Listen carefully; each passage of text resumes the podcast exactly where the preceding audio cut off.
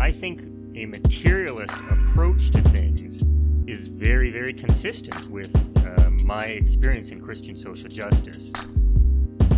I feel like the the deeper I get into anarchist practice, the deeper my faith is getting at the same time. I would hope that you know securing means of life for all would be something all people of faith would say, "Oh yes, that's at the basis of what we believe."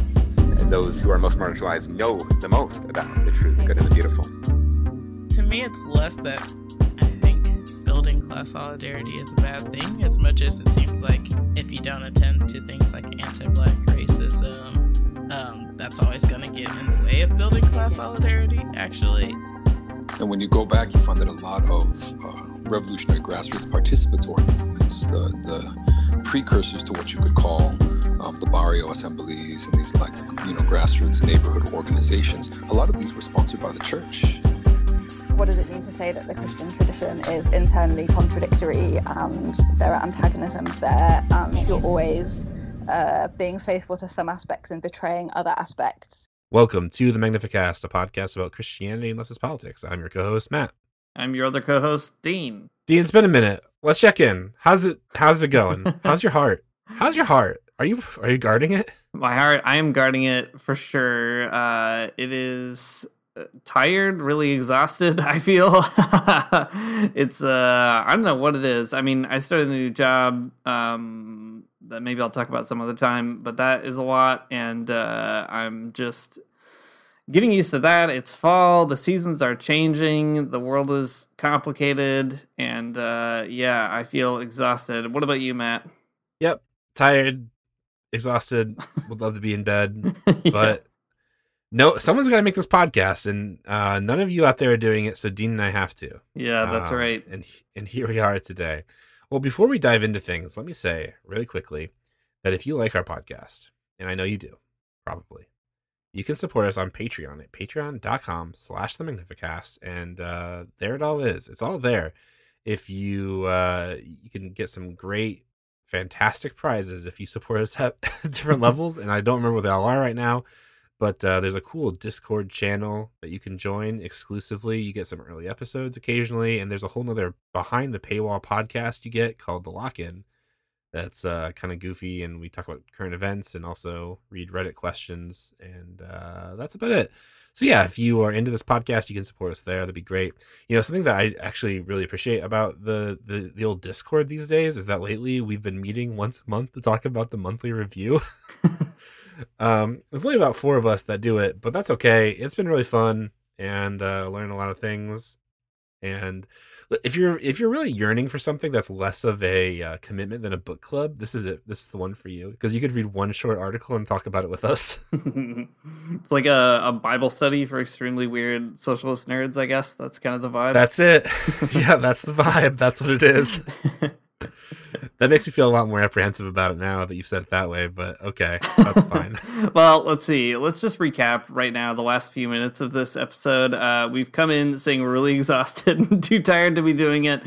Uh, we've uh, already said that the the uh, the Discord is just a vehicle for another socialist Bible study. I feel like. Um, if you're still listening now, uh, congrats! It's gonna be a good, a good hour. I'll say. That's right. That's right. All right. Well, let's just jump right into it then, Dean. Um, we've got we've got all this, these these bad vibes out. Let's get some even worse vibes in here. I think. Okay. Okay.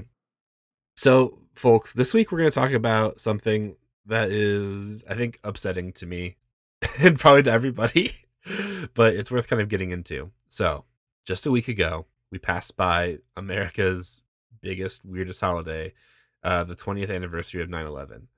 And to mark the occasion, the worship leader and failed Republican politician Sean Feucht of Bethel Church fame held an event at the National Mall in DC.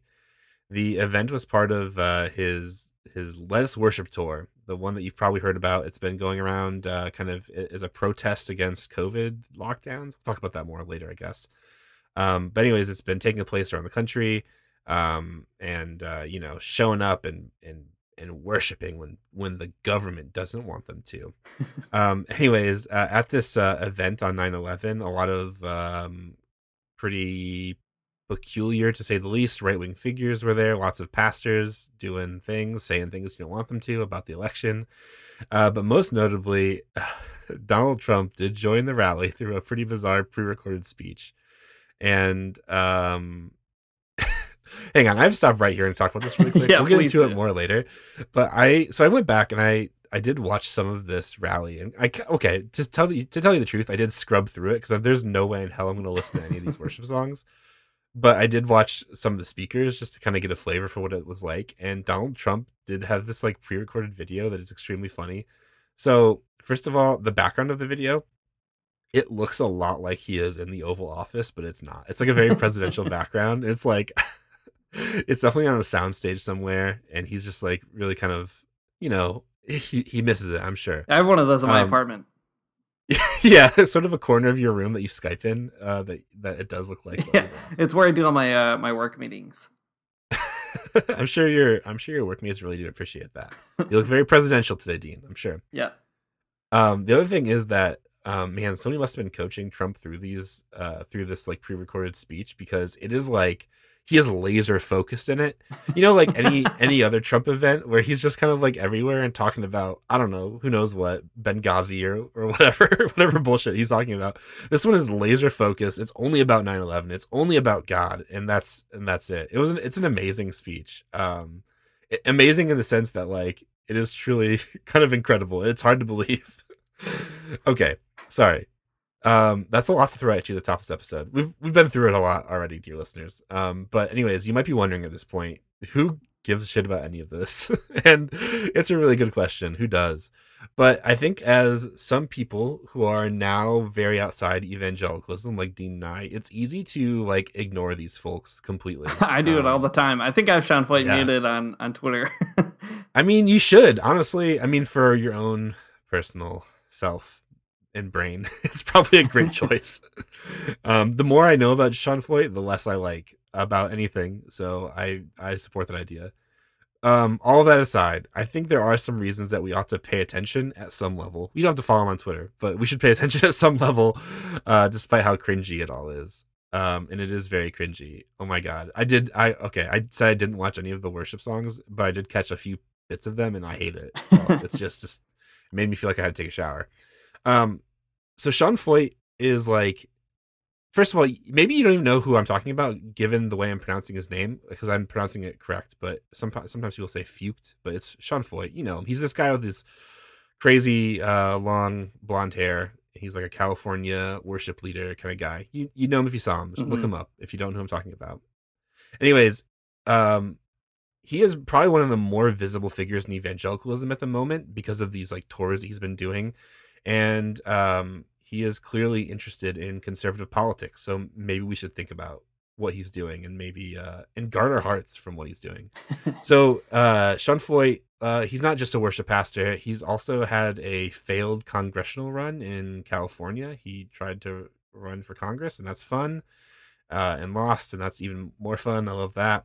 Um, and then uh, he also took a trip to the White House to lay hands on and pray for Donald Trump before his first impeachment trial. So he's got some fame there.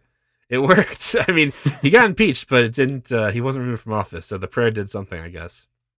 Um. Anyway, so g- given all of that, we thought it might be good to spend a little bit of time talking about like Sean Feucht, but maybe like the larger state of Christofascism.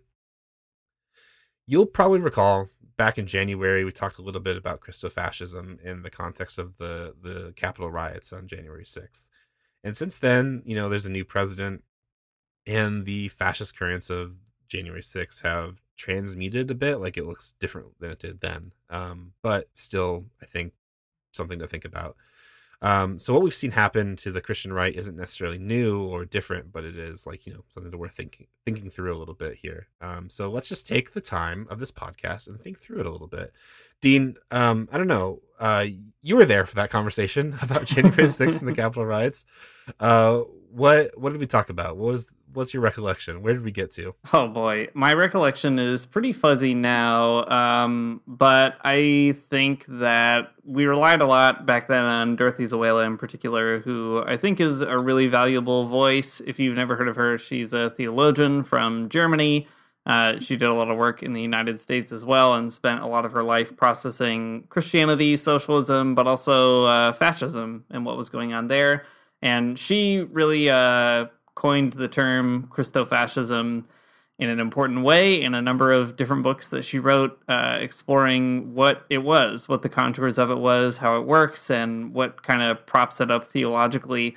And I always am intrigued by her um, kind of like her thinking through Christofascism from both the German and US context. Uh, because on the one hand, she's interested in how fascism, in a kind of explicit and obvious way, came to power in Germany. Uh, but she did so much of that theorizing in the United States, which I think is really significant. Um, so we talked a lot about that back on Jan- in back about January 6th, not on January 6th. Uh, right. Yeah. And I think, um, I don't know, what's always been useful to me about people like Sölle and others is that Christofascism uh, as a term really highlights that Christianity has this uh, unique, important role to play in fascist uh, rules of, of order or, or political movements and, and so on. And uh, it's important that we understand the kind of unique Christianities that underlie those fascist movements rather than, like we're always saying on this podcast, pretending that you can just kind of, I don't know, ignore them or say that they're not really Christian or um, get yourself into the the pure Christian space where you don't have to deal with the Christo fascists or because they're not Christo at all or something like that. So anyway, uh, that's what I remember. Am I leaving anything out, out Matt? No, I mean I think that's pretty good, right? I, I think um, that's the important piece to me at least that Christo fascism is actually you know it has a it has a claim to christianity or something that it comes out of christianity proper not as a as something that's like you know foreign or, or whatever um i think that that's important um because you know I, I think that we need to reckon with the extremely weird ideologies and like ways that christianity can be like wielded in different directions i think that's worth worth doing um and and Christian fascism is really, I think, interesting, especially in the way that Sölle talks about it, because you know, like when it comes to talking about fascism, I don't know, Marxists and other folks on the left have a lot of things to say for sure, right? Like you know, you say the word and you think up things like, uh, you know, like obedient obedient masses, all you know, Sieg Heiling or whatever, or Nazis and death camps and uh, yellow stars and whatnot. Which I mean, these are all things that fascism certainly is. Um, but I think when it comes to Christofascism, um, especially maybe the variety that we're seeing now, I think Sölle has it right. I mean, things are a bit more subtle than just like straightforward, like, uh, yeah, I don't know, jackbooted thugs or whatever. um, so we'll get into all the details there in a minute. Um, but maybe we can do a quick dive into who Sean Feucht is and like what his whole situation is. What, what's his problem? Let me let me make a quick uh, like intervention into why I think this is actually important. So um, I've already confessed I don't pay attention to Sean Feucht and I don't like him, um, and I try my best to know as little about him as I can. But Matt has impressed upon me that it is important to know who he is. And as I was thinking about it, the person that came to mind, believe it or not, for me is actually uh, Theodor Adorno uh, the German critical theorist. Uh, so Adorno spent some time in the United States while he was hiding out from fascists in Germany, coincidentally, and uh, coincidental to our conversation, not to his life. Um, anyway, uh, one thing that he did while he was living in the United States is he listened to tons of radio broadcasts of uh, Catholic fascists in particular. And was just like super interested in how fascism was uh, being disseminated in the United States uniquely uh, in a Christian environment using Christian language and so on and so forth. And he wrote some books about it. And uh, why am I saying this is important? Because I think uh, there is this tradition of Marxism that also suggests uh, it's important to pay attention to the unique kind of theological trappings that come up with all this stuff. So for Adorno, it was like Father Coughlin, you know, these kind of weird fascist priests or whatever. But for us, uh, you know, those folks are still around. There are Father Coughlin's around. But I think Sean Feucht is the more challenging Christo-fascist to figure out. Uh, and also the one that is more likely to end up with real political power in our lifetime. So, uh, yeah. all that to say, it's a good, good. Uh, I think you're right, Matt. We should pay attention to Sean Feucht, despite the fact that I don't. But what that means is you're going to have to help me figure him out. yeah, I'm glad I've won you over. You know, the other thing. Okay, sorry. Let me press the point a little bit further about why people should care about Sean Feucht or Christofascism in general. And it's this. This is like, as always, I'm going to pull something like a very deep cut in philosophy that no one knows about, and that's fine. But um, in uh, in in the tradition of psychoanalysis, Jesus, uh, there's this guy named Wilhelm Reich who actually had a lot of very bizarre ideas um, especially about orgasms, but that's a whole nother story. um, he did write a book about fascism that I think is really fascinating. Um, and basically, the question though that he raises in his book is one that I think, um, I mean, a lot of other sort of like German and like you know Central European people were thinking about at the time too. Is like, why do people want this? Right? Like, why is it that people like? Why would you ever be drawn to something like Mhm. fascism? Like, obviously, you know it's bad you know that like it's going to make you do something bad it's going to like revoke your personal liberties why would you want this and um man it's a great question and a lot of people you know kind of keep bringing this up especially in the trump years but i think you know it's still a great question to be asking now um because people still want it right? Mhm. um so i guess part of the question for christofascism at least for me is like it's it does help answer that question why do people desire fascism? Um or i mean in the more the reichian way it's like you know why do people desire servitude or something? But like still it's it's a it's a question and and i don't think you can really answer that question contemporaneously without talking about christofascism. Okay. So let me tell you about sean Feucht and who he is dean. All right. No how about this you tell me who, who do you think sean Feucht who do, but who do you say he is right, dean right, right. Okay. Um, I can do this blindly because I have not read your notes, Matt. I can confess to you now in this podcast live. Um, Sean Feucht, as far as I can tell from the maybe several months of seeing him go through my Twitter feed before meeting him, um, Sean Feucht is a guy with some big curly hair, as you already mentioned. Um, he seems to have discovered a pretty savvy grift, which is to figure out whatever conservatives are upset about and then do worship adjacent to that affect. Like, nailed it yes if, absolutely if people are upset about Black Lives Matter, Sean Feucht is going to show up and do some worship music in a way that makes Black Lives Matter people very mad. Um, if people are upset about masks, Sean Feucht is going to show up uh, without a mask and do some worship music. Uh, I think uh, that's the Sean Feucht formula. And uh, you know, I have to credit where it's due. It's a, it's probably a pretty winning formula, I would guess. Yeah, it's true. When um, when there's an entire sector of the population that's just really motivated by being upset about dumb stuff, it's like, and if you can make money off that, I guess great, good for you.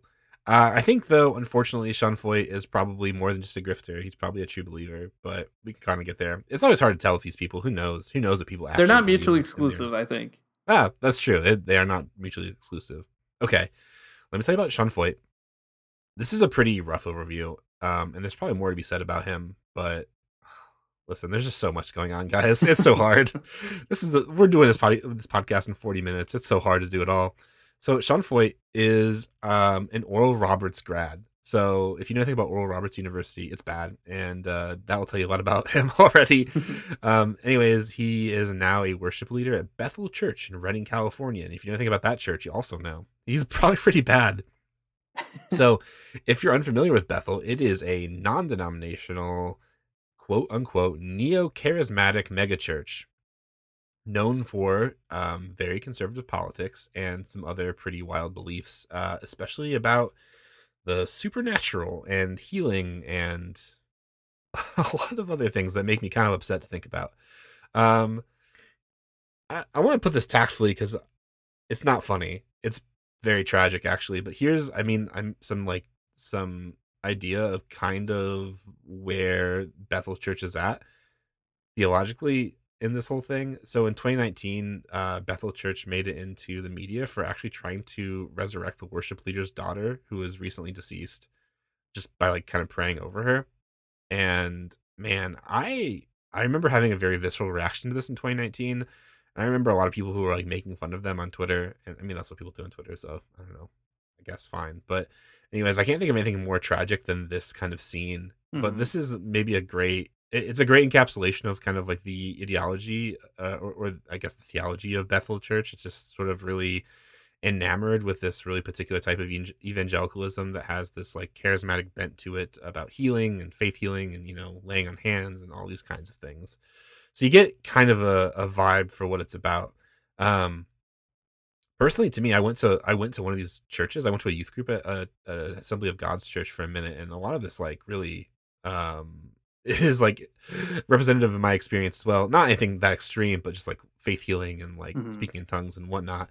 It's all a lot. Um, and you know, um, people write people pe- people write sort of char- the charismatic tradition off too quickly. I think. Um, but uh, man, it can be really heartbreaking to sort of see as a thing unfold, and I hate it. Mhm. Okay, so hopefully that's done with enough tact and given respect that it's due. I just hate it. It's such such a Yeah. bummer, um, and very sad.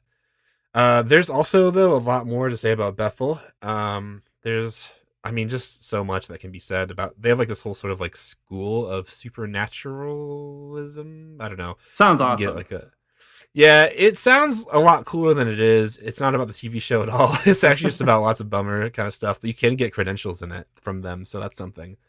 Um, but I think maybe the most insidious part of the church, I think the part that has the biggest tie-in to the Christo-fascist kind of piece of this all, is that they run several music labels that uh, push out some pretty popular worship music um, in that whole genre. Um, man, there's actually a really good episode of Shitty Christians. It's another podcast where they talk a little bit about the labor of all of that, um, where they don't they don't pay a lot of their musicians that work at the church, and they don't ever see any of the royalties from that, which I think is another fascinating aspect altogether. So go look that up, I guess, if you want to. But anyways, I, I point out the the music part of this because not only is like that Sean that's Sean Feucht's like main role in the church is kind of being like a, a worship leader, but also um it's important because the worship piece like creates a, a pipeline that kind of uh you know it, it's a pipeline from I don't know like toxic evangelicalism into like the hyper conservatism of a place like Bethel. You know, like they release all of these like really popular worship albums. And if you've never been to an evangelical church, maybe this is news to you, but like every evangelical church has a worship band, and that worship band will like play whatever's popular at the time, and like chances are it's probably some of these Bethel songs or whatever. So, you know, you'll uh you'll hear it from your local worship band, and then you'll figure out who it's from and buy their CD and kind of become more enamored with it or whatever. It's kind of this uh this line of flight from Bethel to like the rest of the evangelical world that Is there up on. what's like a, an example of a popular Bethel song that I might know? No, I couldn't even tell you. I have Okay, no idea. sure. um like I said, those those are the parts of the songs I skipped. I don't listen to those. Uh it's not not because I don't have any kind of intellectual curiosity, but I think that might trigger me too much. Yeah. it's like it's pulling the ripcord of a of a whole bunch of things I'm probably not ready to deal with. Yeah, I'm just I'm just googling uh, top Bethel songs. Uh, keep going, but I'm I'm gonna see if there's any that I know. Um, Yeah. I mean, they come out with new ones all the time. There's like a whole Right. it's a whole industry, you know. So it's like I don't know. I'm I feel like um we're probably both far enough removed that they wouldn't even be yeah, you know recognizable to us, but who knows. Uh, so anyways, from this whole conversation, you can start to get an idea of like what's going on with with Bethel and with Feucht. Um but uh the most recent development in this particular story is uh it's his on his, I guess it's now finished. I don't, I don't know, it's hard to say. But uh, a tour where he was going around the country called the Let Us Worship Tour. And the impetus for this tour is I think pretty clear. Um everyone knows this unless you've been living somewhere this doesn't affect you i mean if if you are unaffected let me know and i'll move there. But the covid pandemic has led to uh you know state and federal governments to put all kinds of uh, restrictions on social situations like church in order to slow the spread of the pandemic. Uh you might be familiar with this listeners.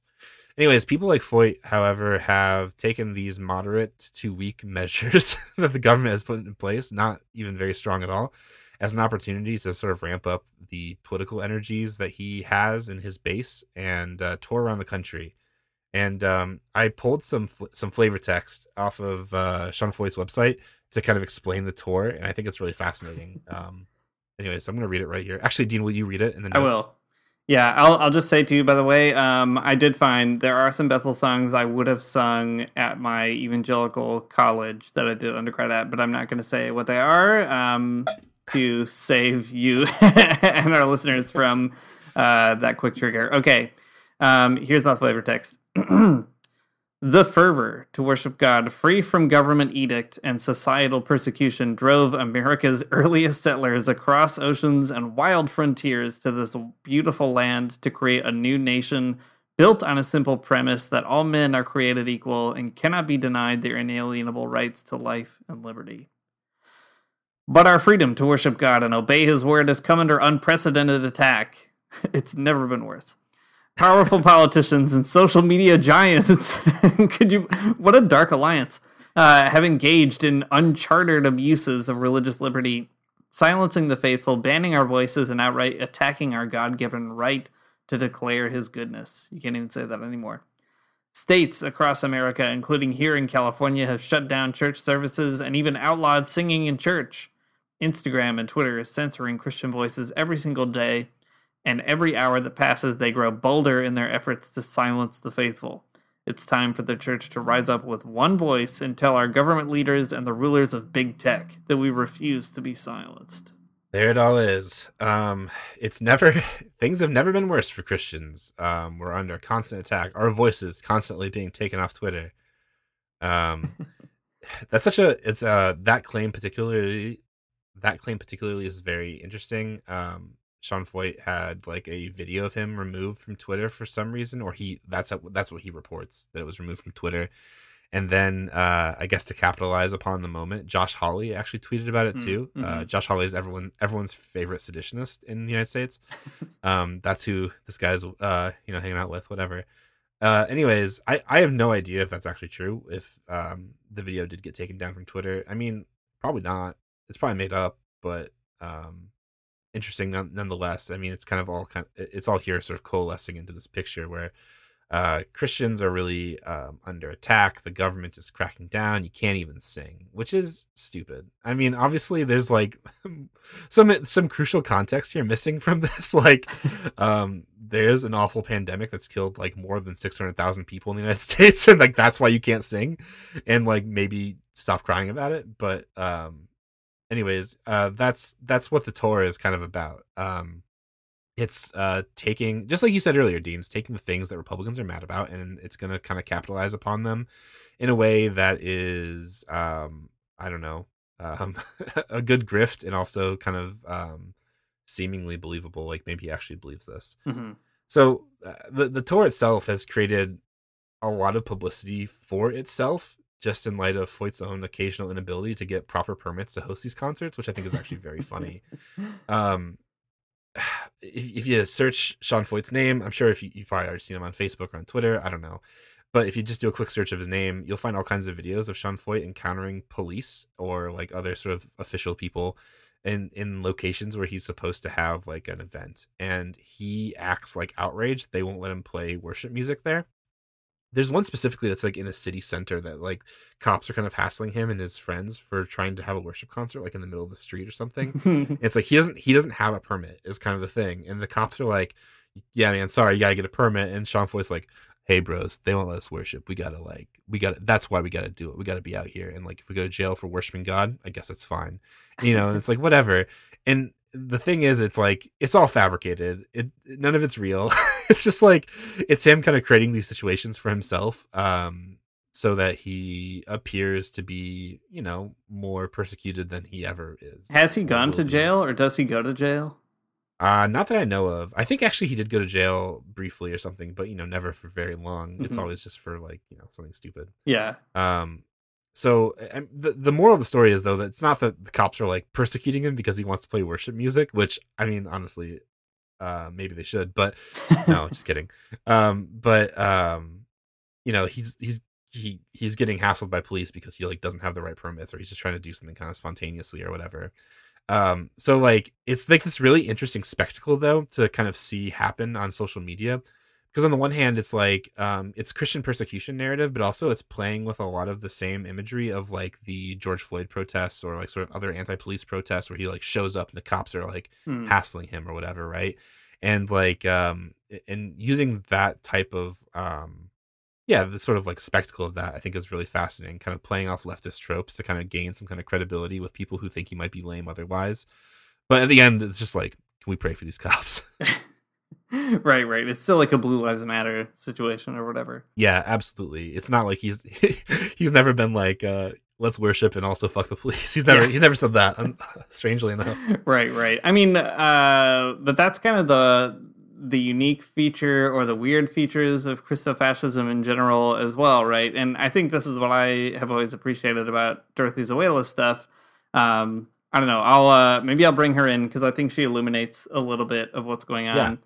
Um, she has uh, some really cool things to say about Christofascism, where she'll note one problem in our vocabulary around fascism is that like we have so restricted it to mean like one extremely specific expression of like German politics that uh, it makes it hard to kind of see um, analogous phenomena in very different like political circumstances. So, um, like for example, uh, this is uh, from a, a, an essay that we've talked about before by Sölle, but she says, according to the strange logic of some of our guardians of democracy, President Reagan, because he was democratically elected, albeit by only 27% of the US population, simply cannot have any fascist tendencies.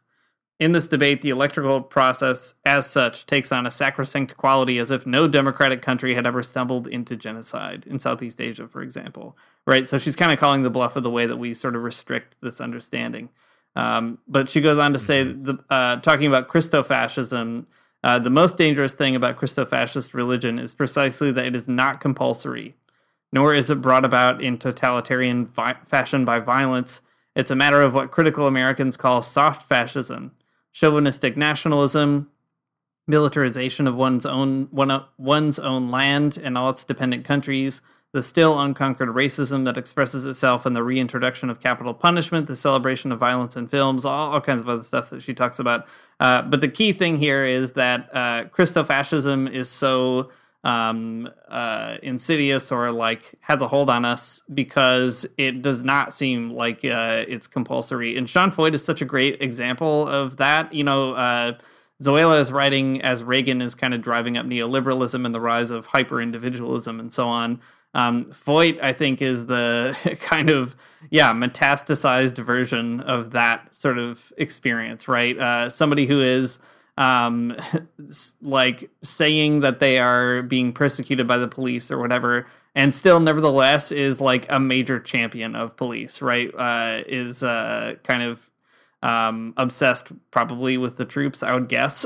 you know, there's this kind of internalization of both uh, absolute freedom on the one hand, like selling yourself as the the defender of freedom, and on the other hand, like totally making yourself available as the uh, the mouthpiece of the most violent and reactionary parts of like the American cultural order or something.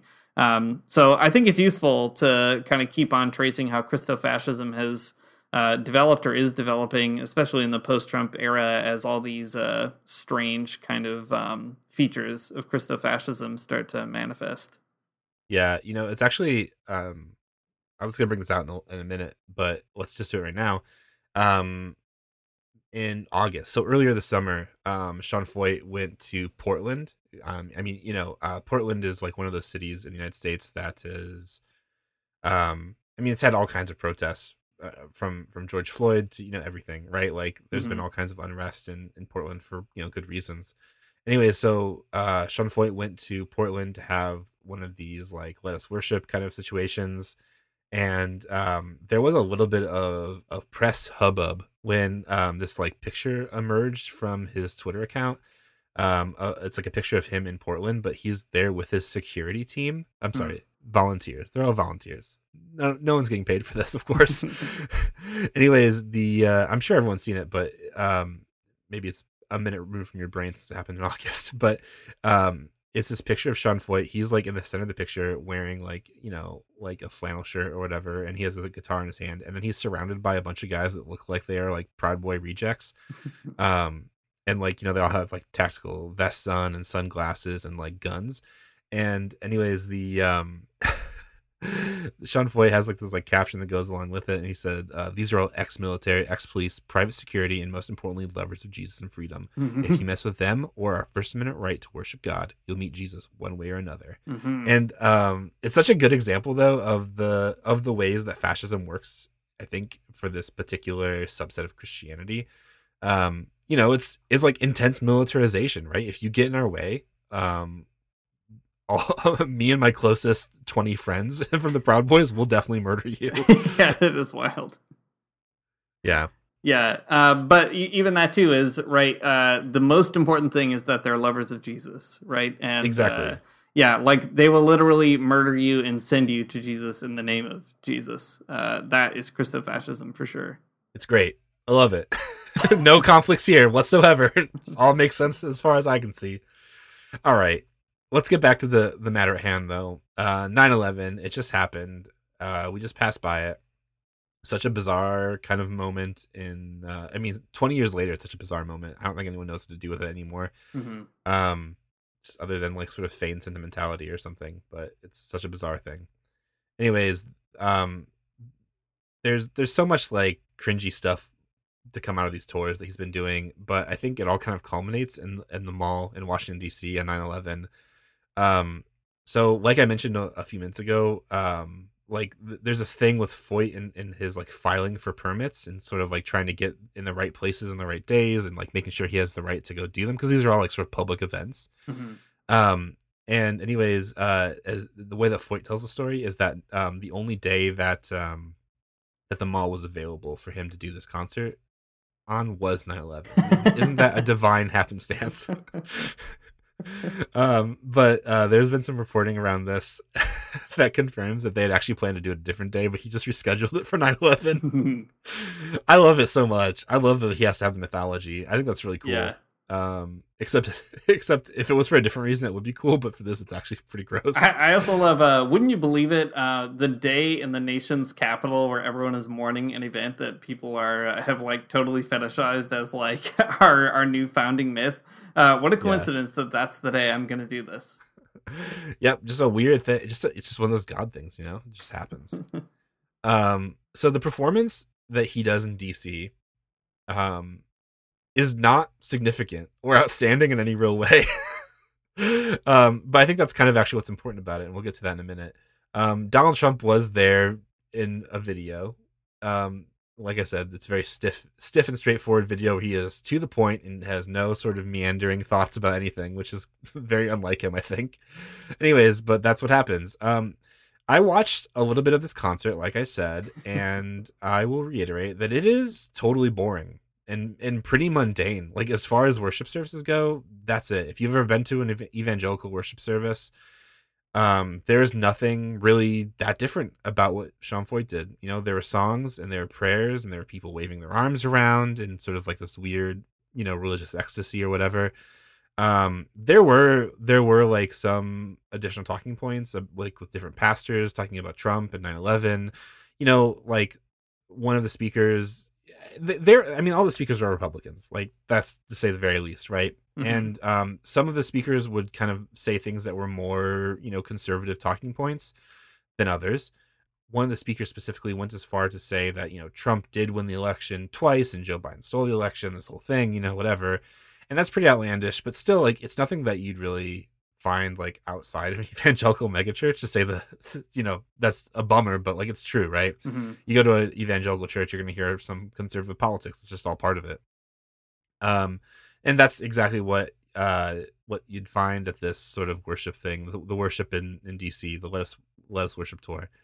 It's all boring and mundane and just like you know whatever. Um there there's this moment even when Sean Feucht's daughter prayed this prayer about how she she was praying for Joe Biden and Kamala Harris that you know like God would be in the White House and that God would bring sort of light to where there's darkness assuming I don't know I mean Joe Biden is, is the darkness or whatever in this in this prayer but I fine whatever. Uh not not exactly wrong but different positions I suppose. Um anyways i think that is what's really fascinating to me about Sean Feucht is that um all this like cringy stuff kind of comes out for sure. There's like there's politics embroiled in this but like when it comes to the events itself it's like just worship music Mhm. and Mhm. that is i think what is actually particularly troubling about it is that um the that it is just worship music there's a incredible capacity to do like extremely fascist stuff and say things that are like extremely right wing or uh, borderline cons- uh, conspiracy theories or whatever.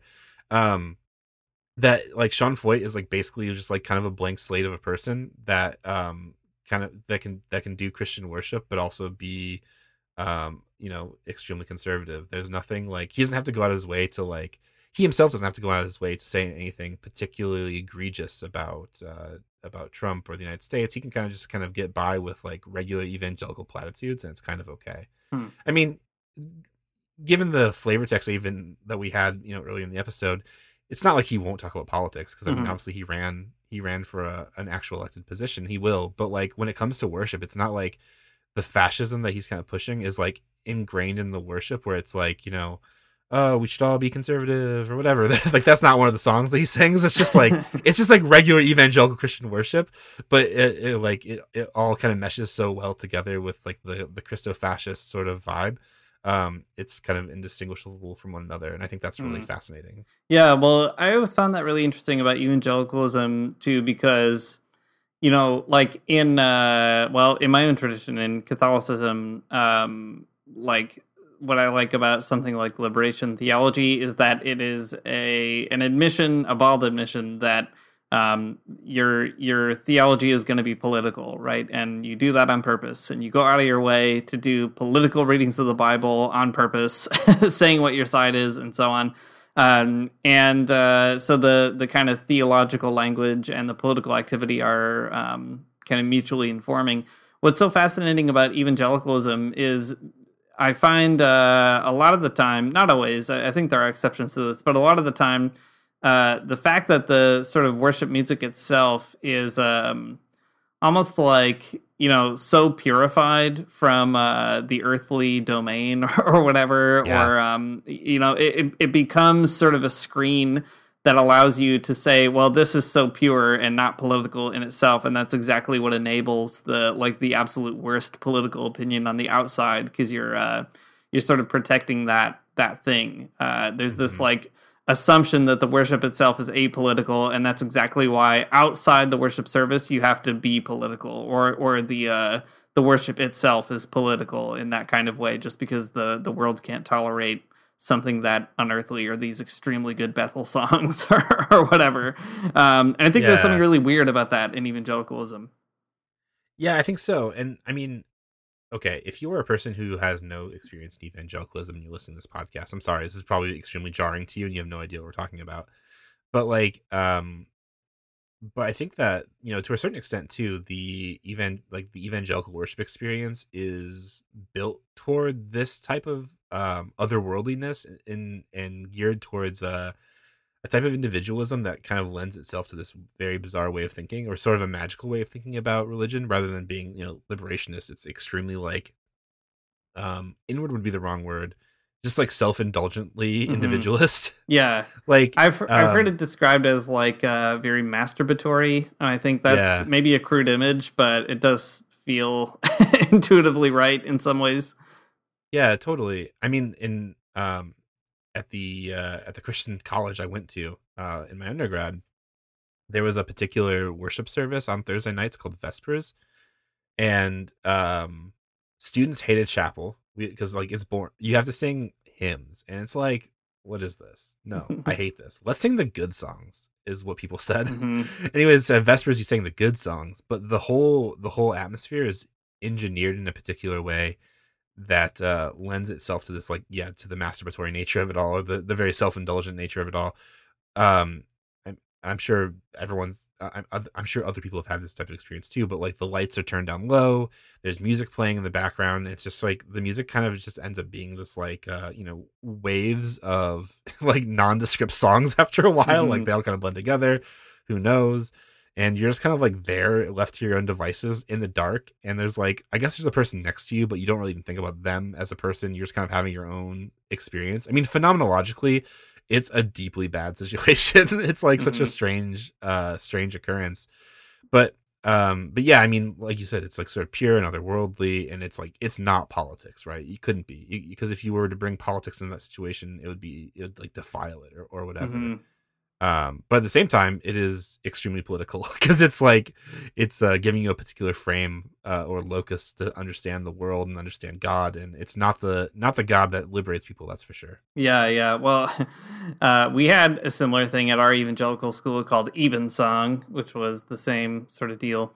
And uh, just to maybe continue painting a picture a little bit, because I do think it's helpful. Um, you know it's like every song is like like the worship leader might uh, if you have a hip one like they listen to arcade fire for example outside of uh, worship and like they wish that they were actually in the band arcade fire and singing arcade fire songs but they're too christian so they try to like uh, get that vibe or i don't know this is maybe dating me now but like when i was in college everybody was really into uh, Sigur as like this transcendent musical form or experience yeah. right and there's this like kind of ethereal um, attempt to capture that in these worship services. And uh, the idea is almost like um, you're kind of you yourself are in the dark room waiting for God to like shine the spotlight on you or something, right? Like it's this really individuating uh, worship experience, and you might get some sense of like communality just by virtue of singing with other people and so on. But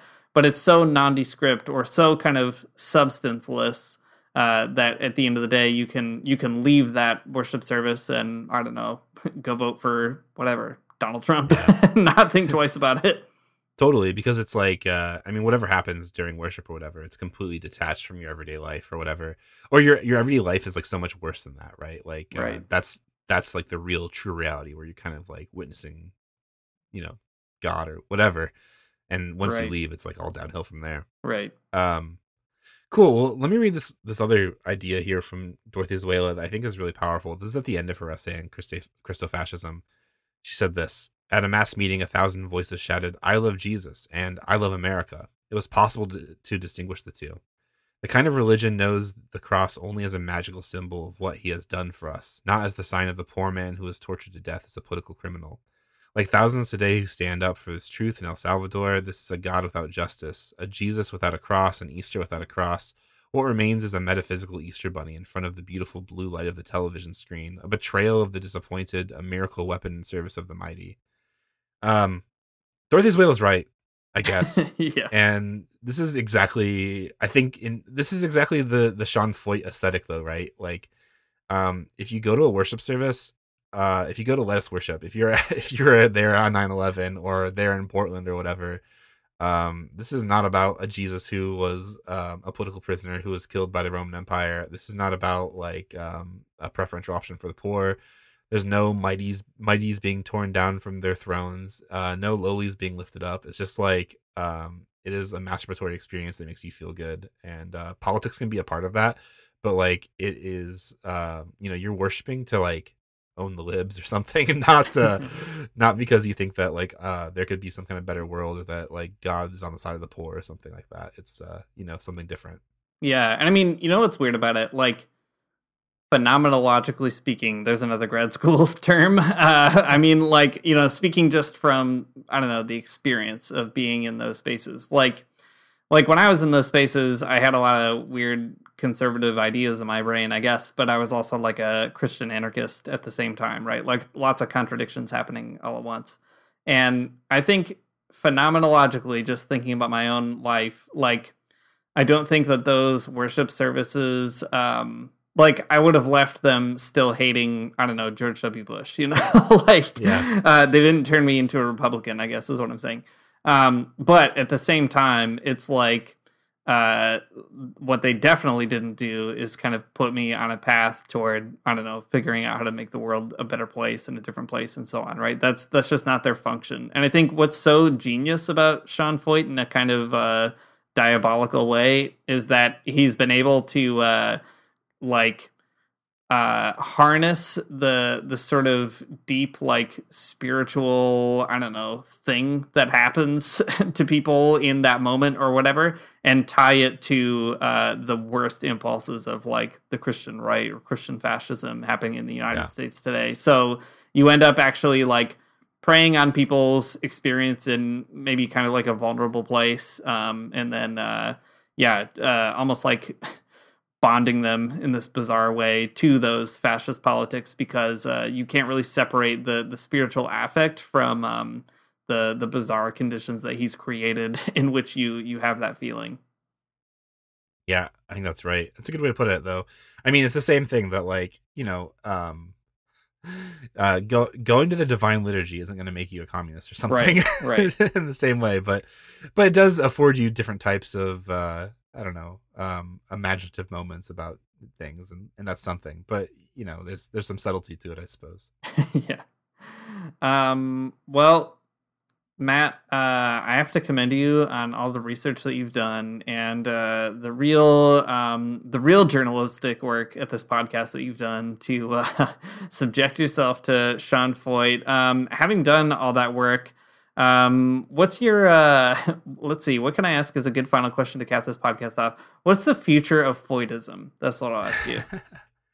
Yeah, I mean, I think whatever whatever Republicans get mad about next, I think he's going to do. You know, he's going to be a part of that. He'll be capitalizing upon it, and I mean, I don't know, like, I feel like he's already kind of there with critical critical race theory or something. I'm sure he's already said something about that. But uh yeah, I imagine that he's going to run for some kind of elected official again. Like how could he not, right? He's got Mhm. so much sort of clout already. Um and he's great at guitar. I'm- he's great. He, I am. I have no idea. I'm again. I've not listened to any of the worship music. um. Yeah. I mean, he'll probably run for something. Um. I would imagine that's the case. I'm kind of surprised he hasn't been adopted more by right wing figures. Like I don't know, but whatever. We'll see. I bet. I imagine it's all around the bend. Uh, we'll get another tour once the next uh, the next culture war issue happens, and Sean Feucht will be right there to to spread the bad news. All right. Well, uh, we didn't have enough time to figure out how to combat this other than to say, I don't know, don't go to Sean Feucht's weird stuff. you know that already. And um, organize your own little base community in your background, in your backyard. And uh, I don't know what else. What else should we say at the end here, Matt? How can we? Uh, yeah, I mean, there's no combat. There's no combating it, right? Yeah. Like, what would you do? I mean, it, and, and if you, this is maybe the other thing that is kind of insidious about it. Like, you can't. yeah. right like um if you wanted to if you and your your socialist formation wanted to show up and protest some kind of like conservative thing happening in your city you could and it would be a legible thing. People even the conservatives would be like yeah that makes sense. They don't like us. I get i get that. If you protested sean Feucht it would it would be like fuel to the fire though you know? Mhm, like mhm. it's like it's proving his point. So it sucks. Yeah. just like I don't know, mute that guy. Tell all your friends to mute that guy. Make fun of him. I don't know, but like it sucks. There's like just not not a lot you can do to combat that particular thing. Um, tell them that they're wrong. I guess. organized. That's the key. Don't combat Yeah. it at the head. Just uh, I don't know, build a different space. Thanks for listening to the Magnificast. If you like what you heard, like Matt said at the beginning of the show, you can support us on Patreon at patreon.com slash the Magnificast. You can send us an email at themagnificast at gmail.com. Um, we've been kind of slow to reply, but don't worry, we'll get around to it. Do not send us an email, I should say, if you're an agent for a liberal Christian author. keep doing this. We've gotten so many of them in the last few weeks. I don't know what mailing list we've been added onto, but I'm sorry, John Pavlovitz. You are not coming on this podcast. I'm so sorry. We don't want to. We don't. We don't care if your book has been praised by by Chelsea Clinton. You're not coming on our podcast. In fact, that's think so. precisely why you're not coming on the podcast. Um, anyway, uh, that's neither here nor there. That's a little behind the scenes look at uh, what we deal Ah, with yeah. every day as a I'm result so of mad our about it, though. pain. I know, me too. I'm I'm so mad as well. Um, I'm gonna keep being mad about it. Uh, our music, as always, is by Amaryah Armstrong, and our outro is by the Illogical Spoon. We'll see you next week. I don't wanna get up for church in the morning, church in the morning, souls alive. Heaven come to earth and there won't be no church. We'll meet down by the riverside. There we'll swim with all creation. Never get tired, never bored. Don't worry, someday there'll be no dam between us and our Lord.